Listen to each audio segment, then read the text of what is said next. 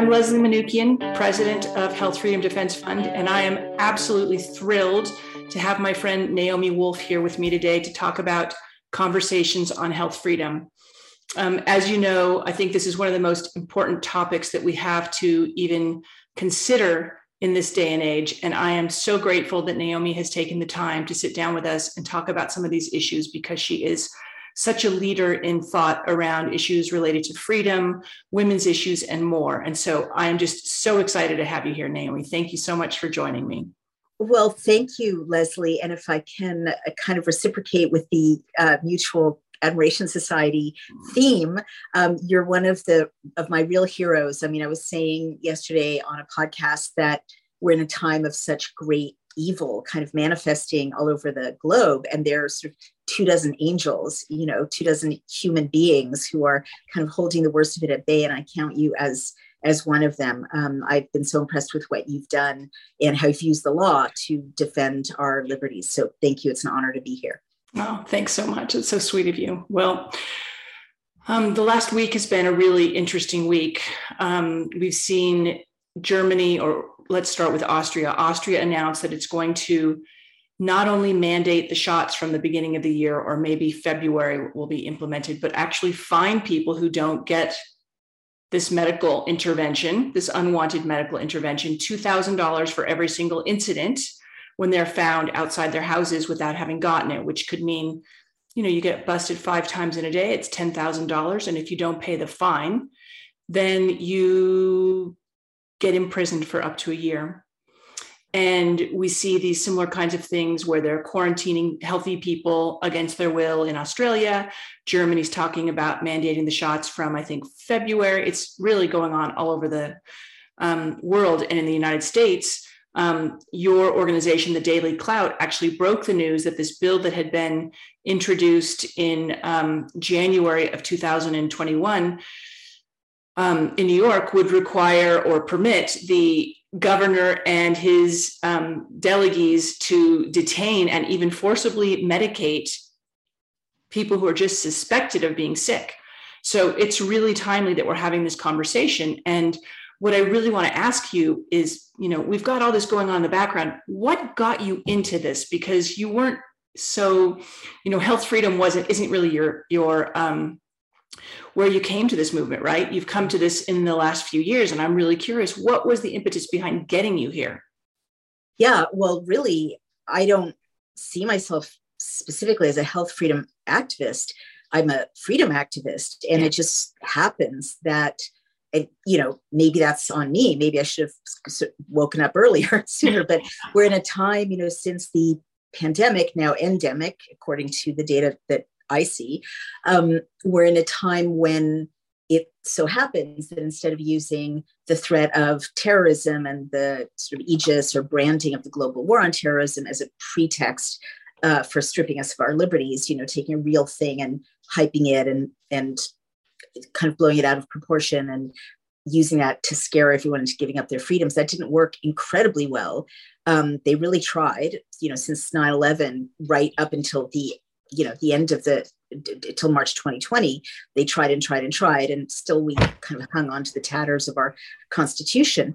So I do see that this is a coordinated rollout using public, kind of diabolically brilliant, using public health language and public health entities, specifically boards of health, as cat's paws to create a kind of global, shift the last 70 years of increasing rule of law, human rights, equality, inclusiveness, democracy, transparency, accountability, like such as humanity has never had before, to kind of take the rug out from under all of that and shift us back into a kind of global feudal state, much more like China than like the modern West, in which a handful of people have all the power and the rest of us live in fear, don't have rights over our own bodies, don't have the say over what happens to our children, can't count on holding on to our businesses or our jobs. I mean, absolute war against humanity.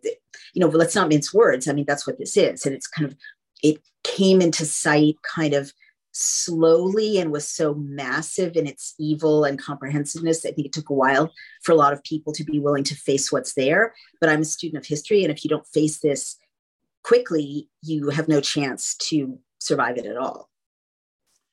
Yeah, I think it's really interesting that if we look at the last 4 or 5 years, there's been this huge movement. I think about people like Dave Rubin, who've been speaking out about freedom of speech. You know, he has an entire show committed to freedom of speech. And I think about all the different academics who've been canceled and politicians who've been canceled. You know, Brett Weinstein from Evergreen State College, and many others, and so many people who've been taken down from Twitter. I mean, like yourself and myself. Badge of honor at this point. Uh-huh.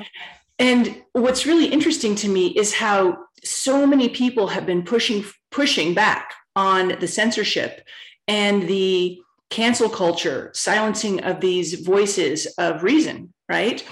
But that's now, you know, gone into hyperdrive in the last couple of years as this last chapter has unfolded. And what's really interesting to me is that so many of those people who are still focused on on freedom of speech are not talking yet in earnest about the issue of bodily autonomy. And so I just wonder, you are a student of history. How do you, if you can rank them, what do you think is more important, freedom of speech or bodily autonomy, health freedom, or are they just inseparable? I mean, I don't know how you think about it. Yeah, that's a great question, Leslie. I wish I'd been asked that before. I haven't been. So, you know, congratulations. These two things shouldn't be separated at all. I mean, to me, as a woman and as a feminist and as a Jew, right, the fact that people don't see the connection between the right to speak and the right to have a say over what happened, what is put inside of you, or what your body is forced to do. The fact that the idea that feminists don't see the gender politics of my body, my choice, and free speech activists don't see that if you don't have bodily autonomy, you don't have freedom of speech, right? You don't have any freedom at all. They're part of each other. The fact that they're not seen as, you know, absolutely contiguous is incredible to me, and other freedoms. And like, I'm not making this up, you know, we have the Geneva Conventions, we have the Nuremberg Code, we have the Constitution of the United States. The Constitution, lists freedom of speech, but, you know, there's the First Amendment and there's the Fourth Amendment, the right to be secure in your possessions, the right to, you know, keep the door shut to people who you want to get into your private home without a warrant. You know, how much more intrusive is it to get into your private body without a warrant, right?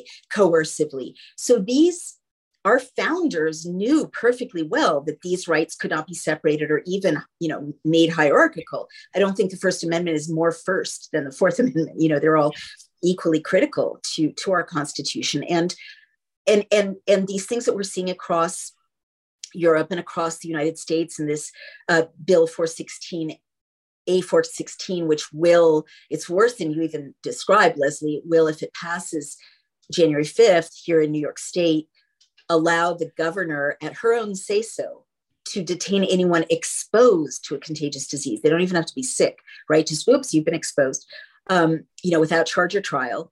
You can't get out without a court order. These are all illegal.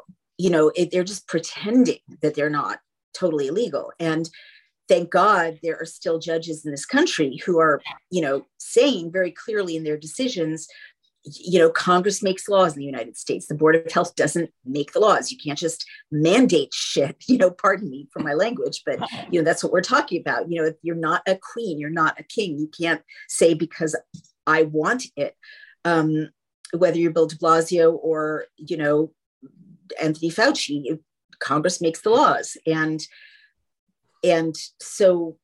we're here in New York State living under a state of emergency, which I warned people about in The End of America. It's very, very dangerous. 27 states are still under a state of emergency, and all kinds of terrible things can happen when a governor declares a state of emergency and the assembly or the state legislature allows that to be the case without challenge. because they can roll nonsense out, and you know, normal checks and balances are suspended. So, I guess what I'm trying to say is, and maybe I'm just telling myself a fairy tale because we're not just far down the road of tyranny. Tyranny is surrounding us, and we're drowning, right? Like that's where we are.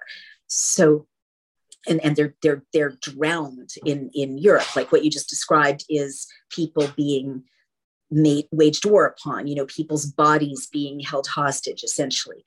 People's livelihoods being held hostage. Someone texted me yesterday on Facebook or posted that in Israel, they're told, don't even bring your unvaccinated child to school, right? In Canada, people are being, grocery stores are being given the choice to not let the unvaccinated shop for food, right? And this is, as you see, being rolled out at a lightning speed and absolutely in lockstep globally, same talking points. You know, it's surreal. It's almost like impressive how they got so many people in such key positions around the world to do the exact same thing, use the same talking points, same strategies, same mechanisms. Like normal tyranny doesn't work that way, right? Like even Hitler really had to fight very hard, and he ultimately lost in trying to roll this out all over, Europe and North Africa and so on.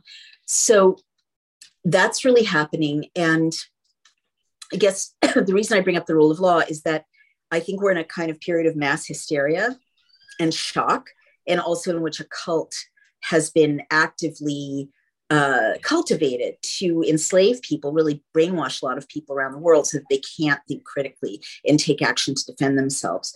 And I guess the reason I'm painting that whole picture is that I want to believe, and I have to believe, that there will come a day pretty soon when the rule of law kicks in again. And at that point, all these people who committed all these crimes, terrible things are going to happen to them, by law.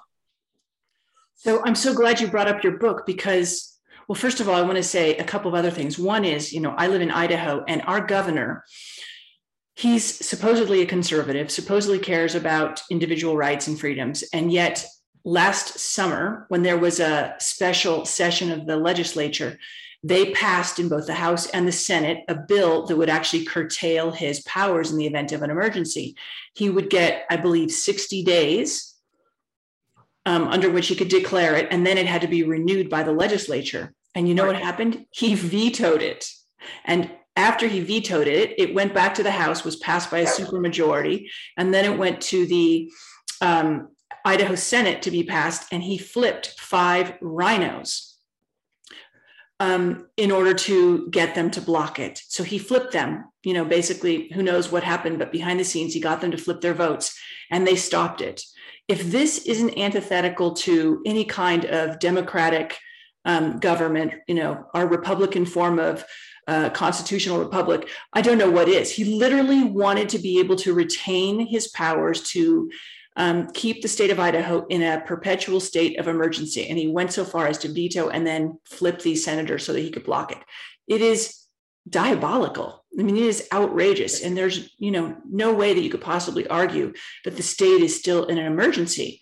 I think it's really important that all of our viewers remember that a case is not an illness. There's a difference, right? And they're conflating cases and actual sick people regularly in the media and at the government level. But that's one thing I wanted to share. And then the other thing is, I'm so glad you brought up your book, because if I understand it correctly, you wrote this amazing book called The End of America. And it was really in response, if I understand it properly, to the growing authoritarianism, these policies that were being enacted by George W. Bush during his administration. And you saw that there were some very, very worrying developments. And so you wrote that in response and outlined how similar what was going on in our country in the aftermath of 9/11 and so many of these policies, how those were similar and echoed by many other authoritarian regimes that had existed over the last century plus. So I'm just wondering, where are we in your kind of 10 steps? Where are we now? All right. I mean, I'm just going to say it because there's no point in not saying it. A coup has taken place. It's just a different kind of coup than Americans have ever seen before. It's the kind of coup that the School for the Americas trains our intelligence agencies and our special forces and our, you know, unacknowledged sort of influencers overseas to do to other countries.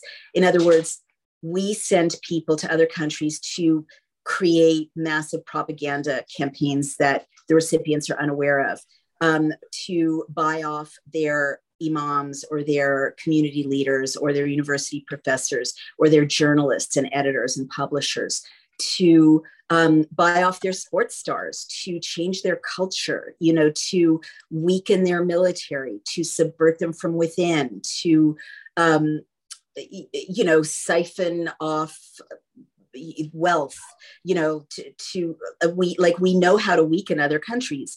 And then we install a puppet, you know, regime, or we, you know, tamper with the vote or do all the million dirty tricks that we've always done to get our guys and girls, more rarely, as figureheads and be friendly to us, right? So, well, now that's happened to us, and it's happened. Like, people keep saying, and they've been saying since I wrote The End of America, tell us when it's step 10.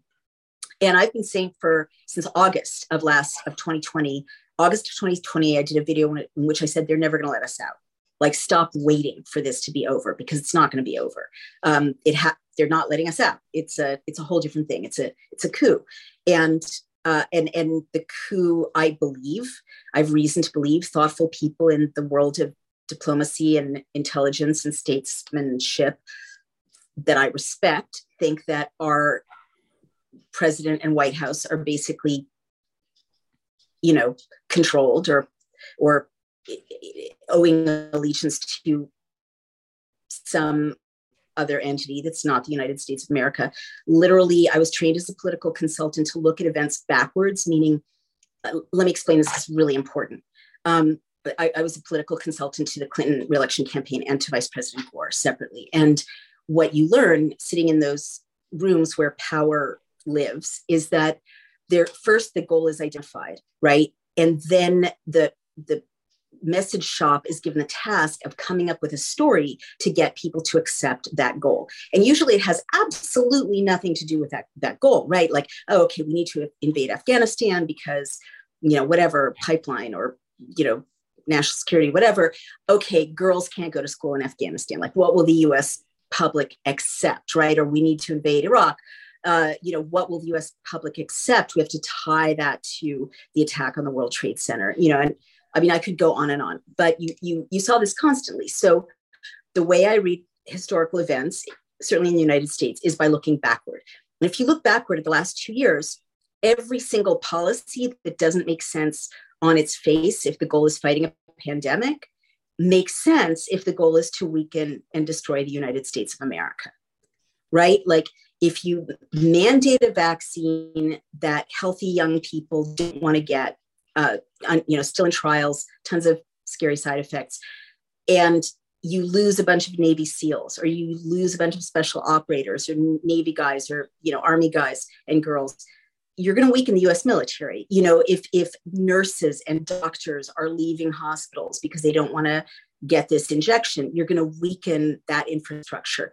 You know, I see insane policies like masking American children, abusing them, you know, putting kindergartners outside in the cold, making them sit on buckets, not letting them talk to each other, communicate with each other. I went to a school board meeting here in New York State where mothers were telling me they did away with the lockers. And so 11-year-olds are carrying around 70-pound backpacks, and an 11-year-old has a slipped disc. Like, they're torturing children, right? They're undoing all the social promises, you know, in institution after institution. And so what are you doing there? You're not protecting children from COVID. You're traumatizing them. You're abusing them. You're breaking the spirit of independence and critical inquiry that distinguished us as Americans and as Westerners generally across Western Europe and North America. You're creating a generation of zombies who are depressed and will have to self-medicate and can barely speak to each other or read human expression, right? I could go on and on. You know, you lock people in their homes for a year and a half. You kill 100,000 restaurants, you know, you kill the small businesses, you kill that asset class, you know, religion. I mean, I'm actually writing a book about this, so it's all coming out all at once. But, you know, churches and synagogues were, you know, religious organizations were not allowed to convene. A lawsuit went to the Supreme Court to allow people to gather up the road at the Catholic Church. And this is relevant to what you're asking. I was shocked to find out you could gather, but the vaccinated were allowed to sit together. The unvaccinated had to sit separately, masked and socially distanced from one another. So 2,000 years of a Christianity that said everyone's welcome, everyone's equal is like undone, right? And the same thing with Judaism, and the same thing with all of these institutions. So if you look at the big picture and you look backward, you know, these policies don't make any sense. The vaccine mandates don't make sense because COVID isn't vaccinated are no more or less infectious than unvaccinated, right? But it makes sense if what you want to do is crush Western society, crush America, demoralize America, subvert America, turn us into slaves for, you know, some global superpower. So that's what happened. And the last thing I want to tell you about, and it's not like, oh my God, it might happen. There might be a precipice we're about to jump off of. We're living in the middle of it, and we better wake up. You know, I'll stop using the F word in your podcast, but we better wake up. We're in it, right? We're here. It's happening. Like, you live in a state where the state of emergency has been extended. I live in a state where they're deploying the National Guard to hospitals. I just read that Biden said that he's going to deploy the military to help with the vaccine effort, right? Well, this is what they did in Australia. And this is what's called, this is what a coup looks like. The military is deployed in civil society. You can say, oh, it's to help with vaccine effort. The bottom line for anyone who studies tyranny is that the military is being deployed in a peaceful, free civil society. And that's the end of it. Like, this is the end of the road. It's over. Like, we're not, I'm saying the same thing over and over because it's the first time I've really said it in so much detail, because I trust you and you're smart. And I know you'll understand what the impact is of what I'm telling you, but there's been a coup in the United States of America, and we're living under that regime. Yeah. I wish I could say I disagree with you, Naomi, but I've been saying it for a long time. I 100% agree. I think, unfortunately, it's not just a U.S. coup, but it's a global coup that is literally intent on destroying Western civilization and all the principles that we hold dear with respect to freedom and democracy and individuality, right? You know, Western civilization was built on the principle, the fundamental principle, that the individual is the most important unit of society, and that you can't do anything to benefit society that hurts the individual, right? You don't do good by hurting some, right? And that really brings me around. Actually, I'm going to put that question off. It's about utilitarianism. I'm going to ask you that next. But you mentioned that you're Jewish, and I think this is something that we really have to talk about openly. In one of our lawsuits against mask mandates, we talk about the international legal norm called Jus cogens. And that's Latin, and it means that it's a legal norm that's been, agreed upon based on a variety of things. Many of those are international treaties, such as the Nuremberg Code, the Helsinki Declaration, the UNESCO Declaration on Human Rights and Bioethics, all of these things. The US Code of Federal Regulations recognizes these things, that it's never, ever ethical to force medication on anybody. So you can't forcibly put any kind of treatment onto someone. There has to be prior voluntary informed consent, which means that the person understands the risks and the benefits and can voluntarily make a choice. And what's been happening in the last couple of years is that those of us who are really paying attention have seen that there are unbelievable similarities to these previously extant tyrannical regimes, just like the Nazis. And so our lawsuit talked about all of these different legal norms that have been agreed upon for nearly, I guess it's been, 75, 80 years now, and how one of the things that the world learned, in particular the Western world, after the atrocities committed by the Nazis, was that we don't experiment on people, right? That this is totally unacceptable. And yet masks are not FDA approved. The tests are not FDA approved. And even the shots that are being pushed are not FDA approved. And if you, though, if someone then draws a comparison between what the Nazis did and their playbook, they get ridiculed. In my own local community where we're suing over a mask mandate, 7 Jewish members of our community wrote a letter to our newspaper accusing us of hijacking the Holocaust.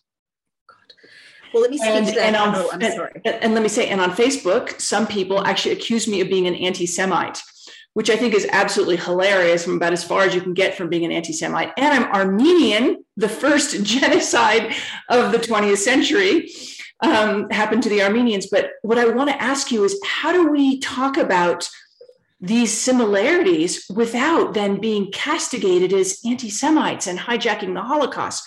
How do we convey this, Naomi? Yeah, I need to address this. It's very, very, very important. So basically, there's a playbook. These are talking points. And there's a huge flow of money going to quote unquote community groups and influencers to adopt these talking points, not just these, but others, like the anti-vax talking points and so on. I'm Jewish, and I've been accused twice of being anti-Semitic for raising the obvious parallels between this medical experimentation and what happened in Nazi Germany. And I know that when a Fox News anchor also addressed this, the Auschwitz Museum jumped on her, quite ahistorically, I'm sorry to say. So I guess what I'm trying to say is, don't pay attention to that, right? I mean, obviously, one tries to be sensitive in, addressing the Armenian Holocaust or the Holocaust of the Jews under Nazi Germany, but you have to keep talking about it. You will get attacked because that's their methodology to shut us up. Mm-hmm. Same thing with Jim Crow. Like, I've been talking about the parallel with Jim Crow laws, and I'm being attacked. I'm a white woman, I'm being attacked not by people of color. They, perfectly well see the similarities, but other these paid influencers. So that's intentional to keep us from, having the obvious conversations.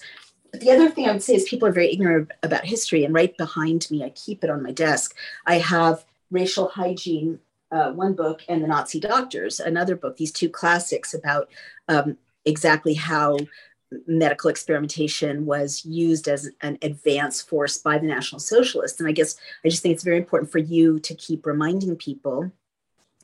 And, of course, use clauses like with all due respect to the suffering of the Jewish people, that never hurts, or same with the Armenian people.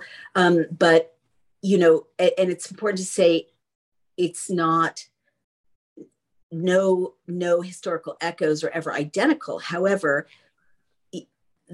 anyone who studies history, especially these two books, knows perfectly well that Mengele was not the start of this medical experimentation on people, that the Nazis did exactly what's happening now, which is co-opted the medical societies, co-opted the professional societies, rewarded people with great career choices if they got in line, not just with National Socialism, but first with this process of weeding out the unfit, singling out the disabled, children who were mentally, quote unquote, defective, the useless eaters.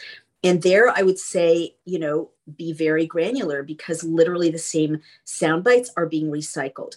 I mean, literally the Biden administration advocates and aligned pharma mouthpieces saying things like, oh, they don't deserve medical care. David Frum said that. He's Jewish. He should know better.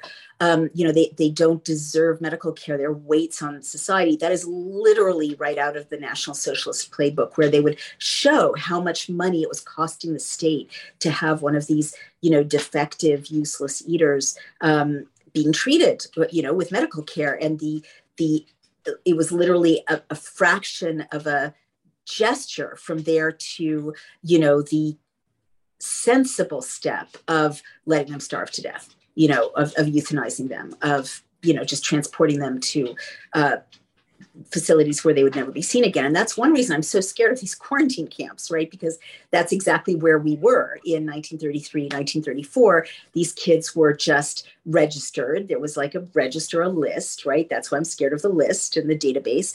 They were rounded up, you know, it was all, there were health passes. I mean, it's all the same. And these kids were taken away, you know, told their parents were reassured they're being taken care of. And then the parents never got them back again. And they all like died of other causes. Oh, sorry. You know, they just didn't, failure to thrive. That was what happened over and over. You probably know all of this, but it is literally the same playbook. And then what racial hygiene points out is that at the end of the Nazi era, you know, a handful of these doctors were tried in the Nuremberg trials. They were hanged, you know, because of their crimes against humanity, but a lot of them survived. And then the whole apparatus of Nazi medicine kind of morphed seamlessly into genetics and, you know, just handed down the same precepts that we're seeing now with this giant push to gather our DNA and to harvest our DNA and to experiment or intervene in our RNA and our DNA, right, with these shots, which is the notion that there's a better and a worse human being, and these Nazi doctors or their modern day equivalent are the ones to decide, not us. It's really interesting what you say about not knowing history. They in the letter to the editor that they penned, they said that the Nazis were torturing. They were using medicine to torture people and kill people.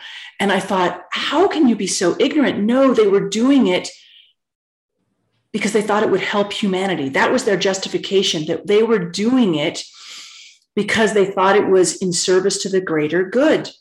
They said, you know, we're going to figure out what all these different poisons and treatments and things do to the Jews because it's going to benefit humanity, the human race that we want to preserve. And I think it's really fascinating that these people who are Jewish have no clue that that's what was really going on. Well, let me just jump in there as a Jew speaking. I hear you, but I'm going to say you're both right. And that's why we should reread our Nazi history. Right now, people are doing horrific things thinking that it's for the best, right? Creating a discrimination society in one fell swoop out of what had been the greatest melting pot in the world is a Nazi thing to do, right? Or it's an apartheid thing to do. And people believe that they're helping humanity. I mean, I hear from loved ones and friends who think that they're helping humanity by enforcing this discrimination. So, and just also as a practical matter, respectfully, you're both right in that the Nazis did torture people. They would cut off people's legs and see how long it took them to bleed to death, or, you know, starve them and weigh them and submerge them underwater. And, you know, some of those tests are still used in the military in kind of seeing how long someone can stay underwater and live. But I think the point that the critics of you writing to the newspaper were trying to make is these little tiny things are not torture and murder. But torture and murder, I will say, began with little tiny things like separating people into fit and unfit. So you're both right. Yeah. And I'm not saying that they didn't torture. I'm just saying that to completely ignore the fact that much of it was about experimentation. Let's see how long it takes them to die after we cut their leg off, right? These are, yeah, it's twisted. I'm not in any way justifying it. It's heinous, right? It's abhorrent to any feeling, thinking human being. What's really interesting is that it was, of course, the newspaper that wrote the article completely mischaracterizing our lawsuit, and then they responded to that. They didn't bother to go and actually do the research. Right. So it's very interesting. It is interesting. And what I would say is that I was, you know, smeared in a similar way, granddaughter of a woman who lost 9 siblings in the Holocaust. I was called an anti-Semite or using anti-Semitic language in invoking the Nazi parallel, and you just have to keep doing it. But I would also say you have lawyers, you know, send a lawyer's letter, you know, that should not, that's a serious charge and it should not stand. And, you know, you are on the right side of history. I think the more important point I'd like to draw from what you're saying and what your critics are saying is that when a culture gets this sociopathic, right, as to lose all empathy, right? To say to little children in New York, without your vaccine pass, you can't go to the zoo with your friends. That's a sociopathic thing to say, let alone, you have to wear a mask all day if you're a child, or, you have to lose your job unless you take this experimental intervention. When that happens, experimentation and torture can be the same thing, right? I mean, I think we are torturing people. I think that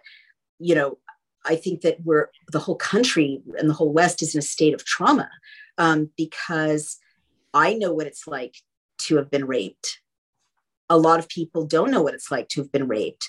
I'll have PTSD for the rest of my life. A lot of people are just learning what it's like to have PTSD for the rest of their lives. But I guess what I'm trying to say is I've lived for, 50 years as a rape survivor and worked on my PTSD for years.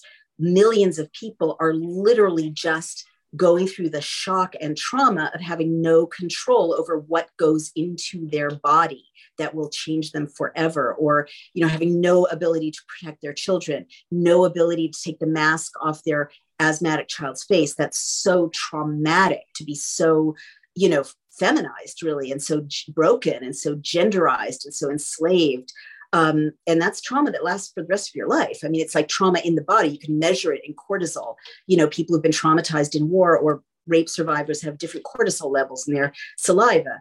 The body keeps the score is a famous book about trauma. So my point is, this experience of being a rape victim is happening to everyone, or a victim of a kind of fascistic regime. It's happening to everyone in real time.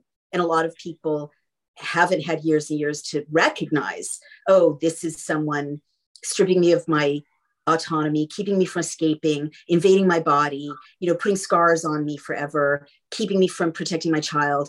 I recognize this, right? I mean, I'm a rape survivor. I'm a Jew. I recognize it. Lots of people from communist regimes recognize it, but other people are new to it. And I think they are in the act of being traumatized right now. I think it's really interesting too. I think I mentioned this to you when we were together at the Brownstone inaugural event, that to me, we've gotten here because there've been certain facilitating factors like social media, cancel culture in particular, right? Social media puts everybody out there, and then allowing cancel culture to thrive allows people to then just completely erase someone else. And so we've gotten to a place where people say and do things on social media that just shock me, that they would never ever say in person to each other. And we've also then censored and suppressed free speech. And so we've gotten to this place now where it's perfectly acceptable to actually cancel another human being. Yeah. And I think it's part and parcel of this whole process, which, let's be, as you've already mentioned, has been put in place over many more than just the last 2 years.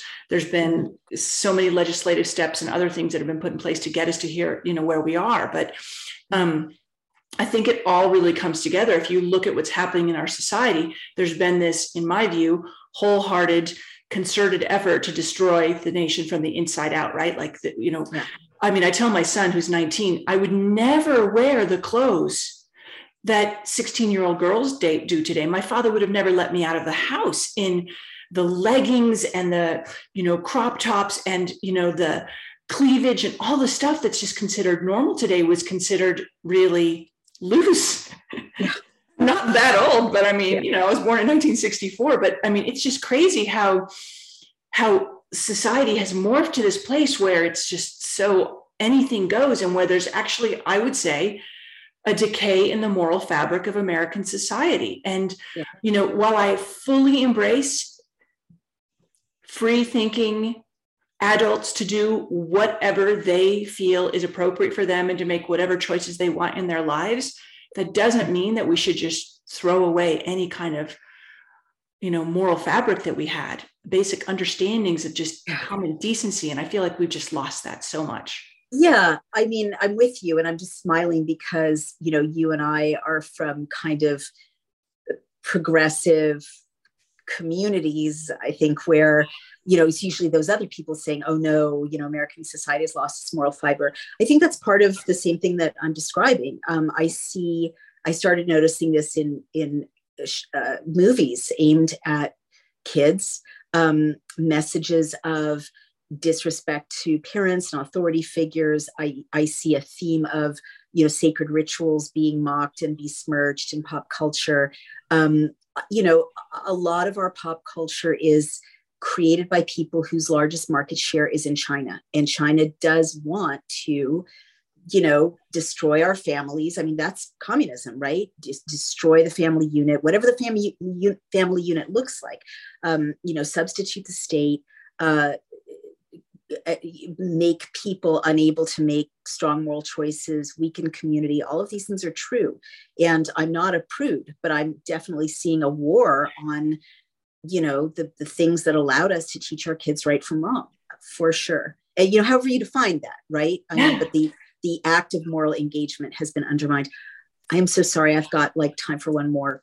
Okay, that's perfect, because I have one more question for you. And that is, Naomi, what do we do now? What do we do from here? I mean, so many Americans, so many Westerners feel so powerless to change the course that has been charted by these people, whoever they are, who are pulling the strings. What do you think, you know, can you give us some idea of solutions that you have in mind, things that you've thought about or that you would recommend to our viewers? Well, your organization is an incredibly important part of the solution. I mean, there are literally like 5 tools left that citizens can use peacefully. One of them is lawsuits, and that's where your organization is so important, and organizations like NCRA and ACRU who are doing similar work, all these lawsuits across the country and across Europe. I think it's very important that people file criminal complaints. Like, I gather the ICC had a criminal complaint accepted against some of these bad actors.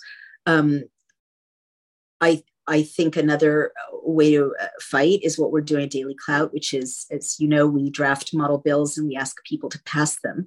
And so we've drafted 5 bills to ban vaccine passports, ban mask mandates, open schools, end emergency law, restore freedom of assembly. And one variation or other of those have been passed in 33 states. And we network with state legislators. And so at the state level in America, thank God, there's still a lot you can do to support, to lobby, to put pressure, to meet with your representatives and, you know, get these bills passed. I think one of the most important things people can do right now is to assemble, you know, just to like refuse to be kept apart. I'm not saying don't make good health decisions for yourself. If you're vulnerable or compromised, that's your decision. But if you feel, you know, healthy enough, if you ventilate, if you take vitamin C and D, you know, if you feel safe enough, assemble. So important. And one reason it's important is it's harder to gaslight a community like Omicron, right? If I only stayed indoors and read CNN, I would think that we were in a horrific viral meltdown. But since I'm out and about all the time, you know, I'm aware that, you know, it's kind of a blessing that it's a pretty mild version of COVID, not to minimize it, but it's very important for human beings to talk to each other. You know, then when you're out and about, you also see that there are huge parts of the country where COVID is over and people are going about business as usual, which is pretty enlightening. I hate to say it as a lifelong liberal, but the Second Amendment is very important. The only difference between us and Australia, I think, is the Second Amendment, and that there are guns in this country, and I'm a peaceful person. I am not saying do anything unlawful, but it's harder to enslave a population that has legal, registered, safely handled weapons in their homes or has the right to weapons. What are some of the other things we can do? Can you tell us a little bit more about the Daily Clout? I just want everyone to know how they can find you, how they can follow what you do, and how they can support your work, because it's so important. Sure. I want to say one thing to Europeans who don't have access to our state system or the Second Amendment, that noncompliance did bring down the Soviet Union, and just to make it costly and expensive and laborious to enforce these laws or these mandates or these bad impositions of tyranny is powerful if you do it at a mass scale. The Daily Clout, okay, come to dailyclout.io and you can become a member. We really need your donations. I'm not shy saying that these days because it overwhelmingly goes to our lawyers to draft these wonderful model bills. And yeah, it's a powerful way to meet other people who are trying to stem the tide of tyranny and to fight at a legislative, state, and federal level to defend our freedom. And thank you for what you do, Leslie. Thank you and your team for what you do. What a shining light in the darkness you are. You are so sweet, Naomi. So are you. It is an unbelievable honor and pleasure to be in this fight with you. I, like you, I say was a lifelong liberal because I can no longer, I don't feel comfortable in that, I guess, description anymore. It doesn't feel comfortable to me, but it is an honor to me to stand side by side with somebody like you and so many other people who are courageously standing up in the face of what can only be described as huge, you know, a huge and looming specter of tyranny. So thank you so much for what you do, because you are a beacon of light to so many, and your organization is empowering so many people to get involved with the legislative process to affect change. And it's a great idea, and I'm super excited to stand side to side with you and to share this time with you and to support your group. So thank you so much for being with us. Thank you. I really, really appreciate it. And you have a beautiful and blessed afternoon. Thank you. You too, Leslie. Thank you so much.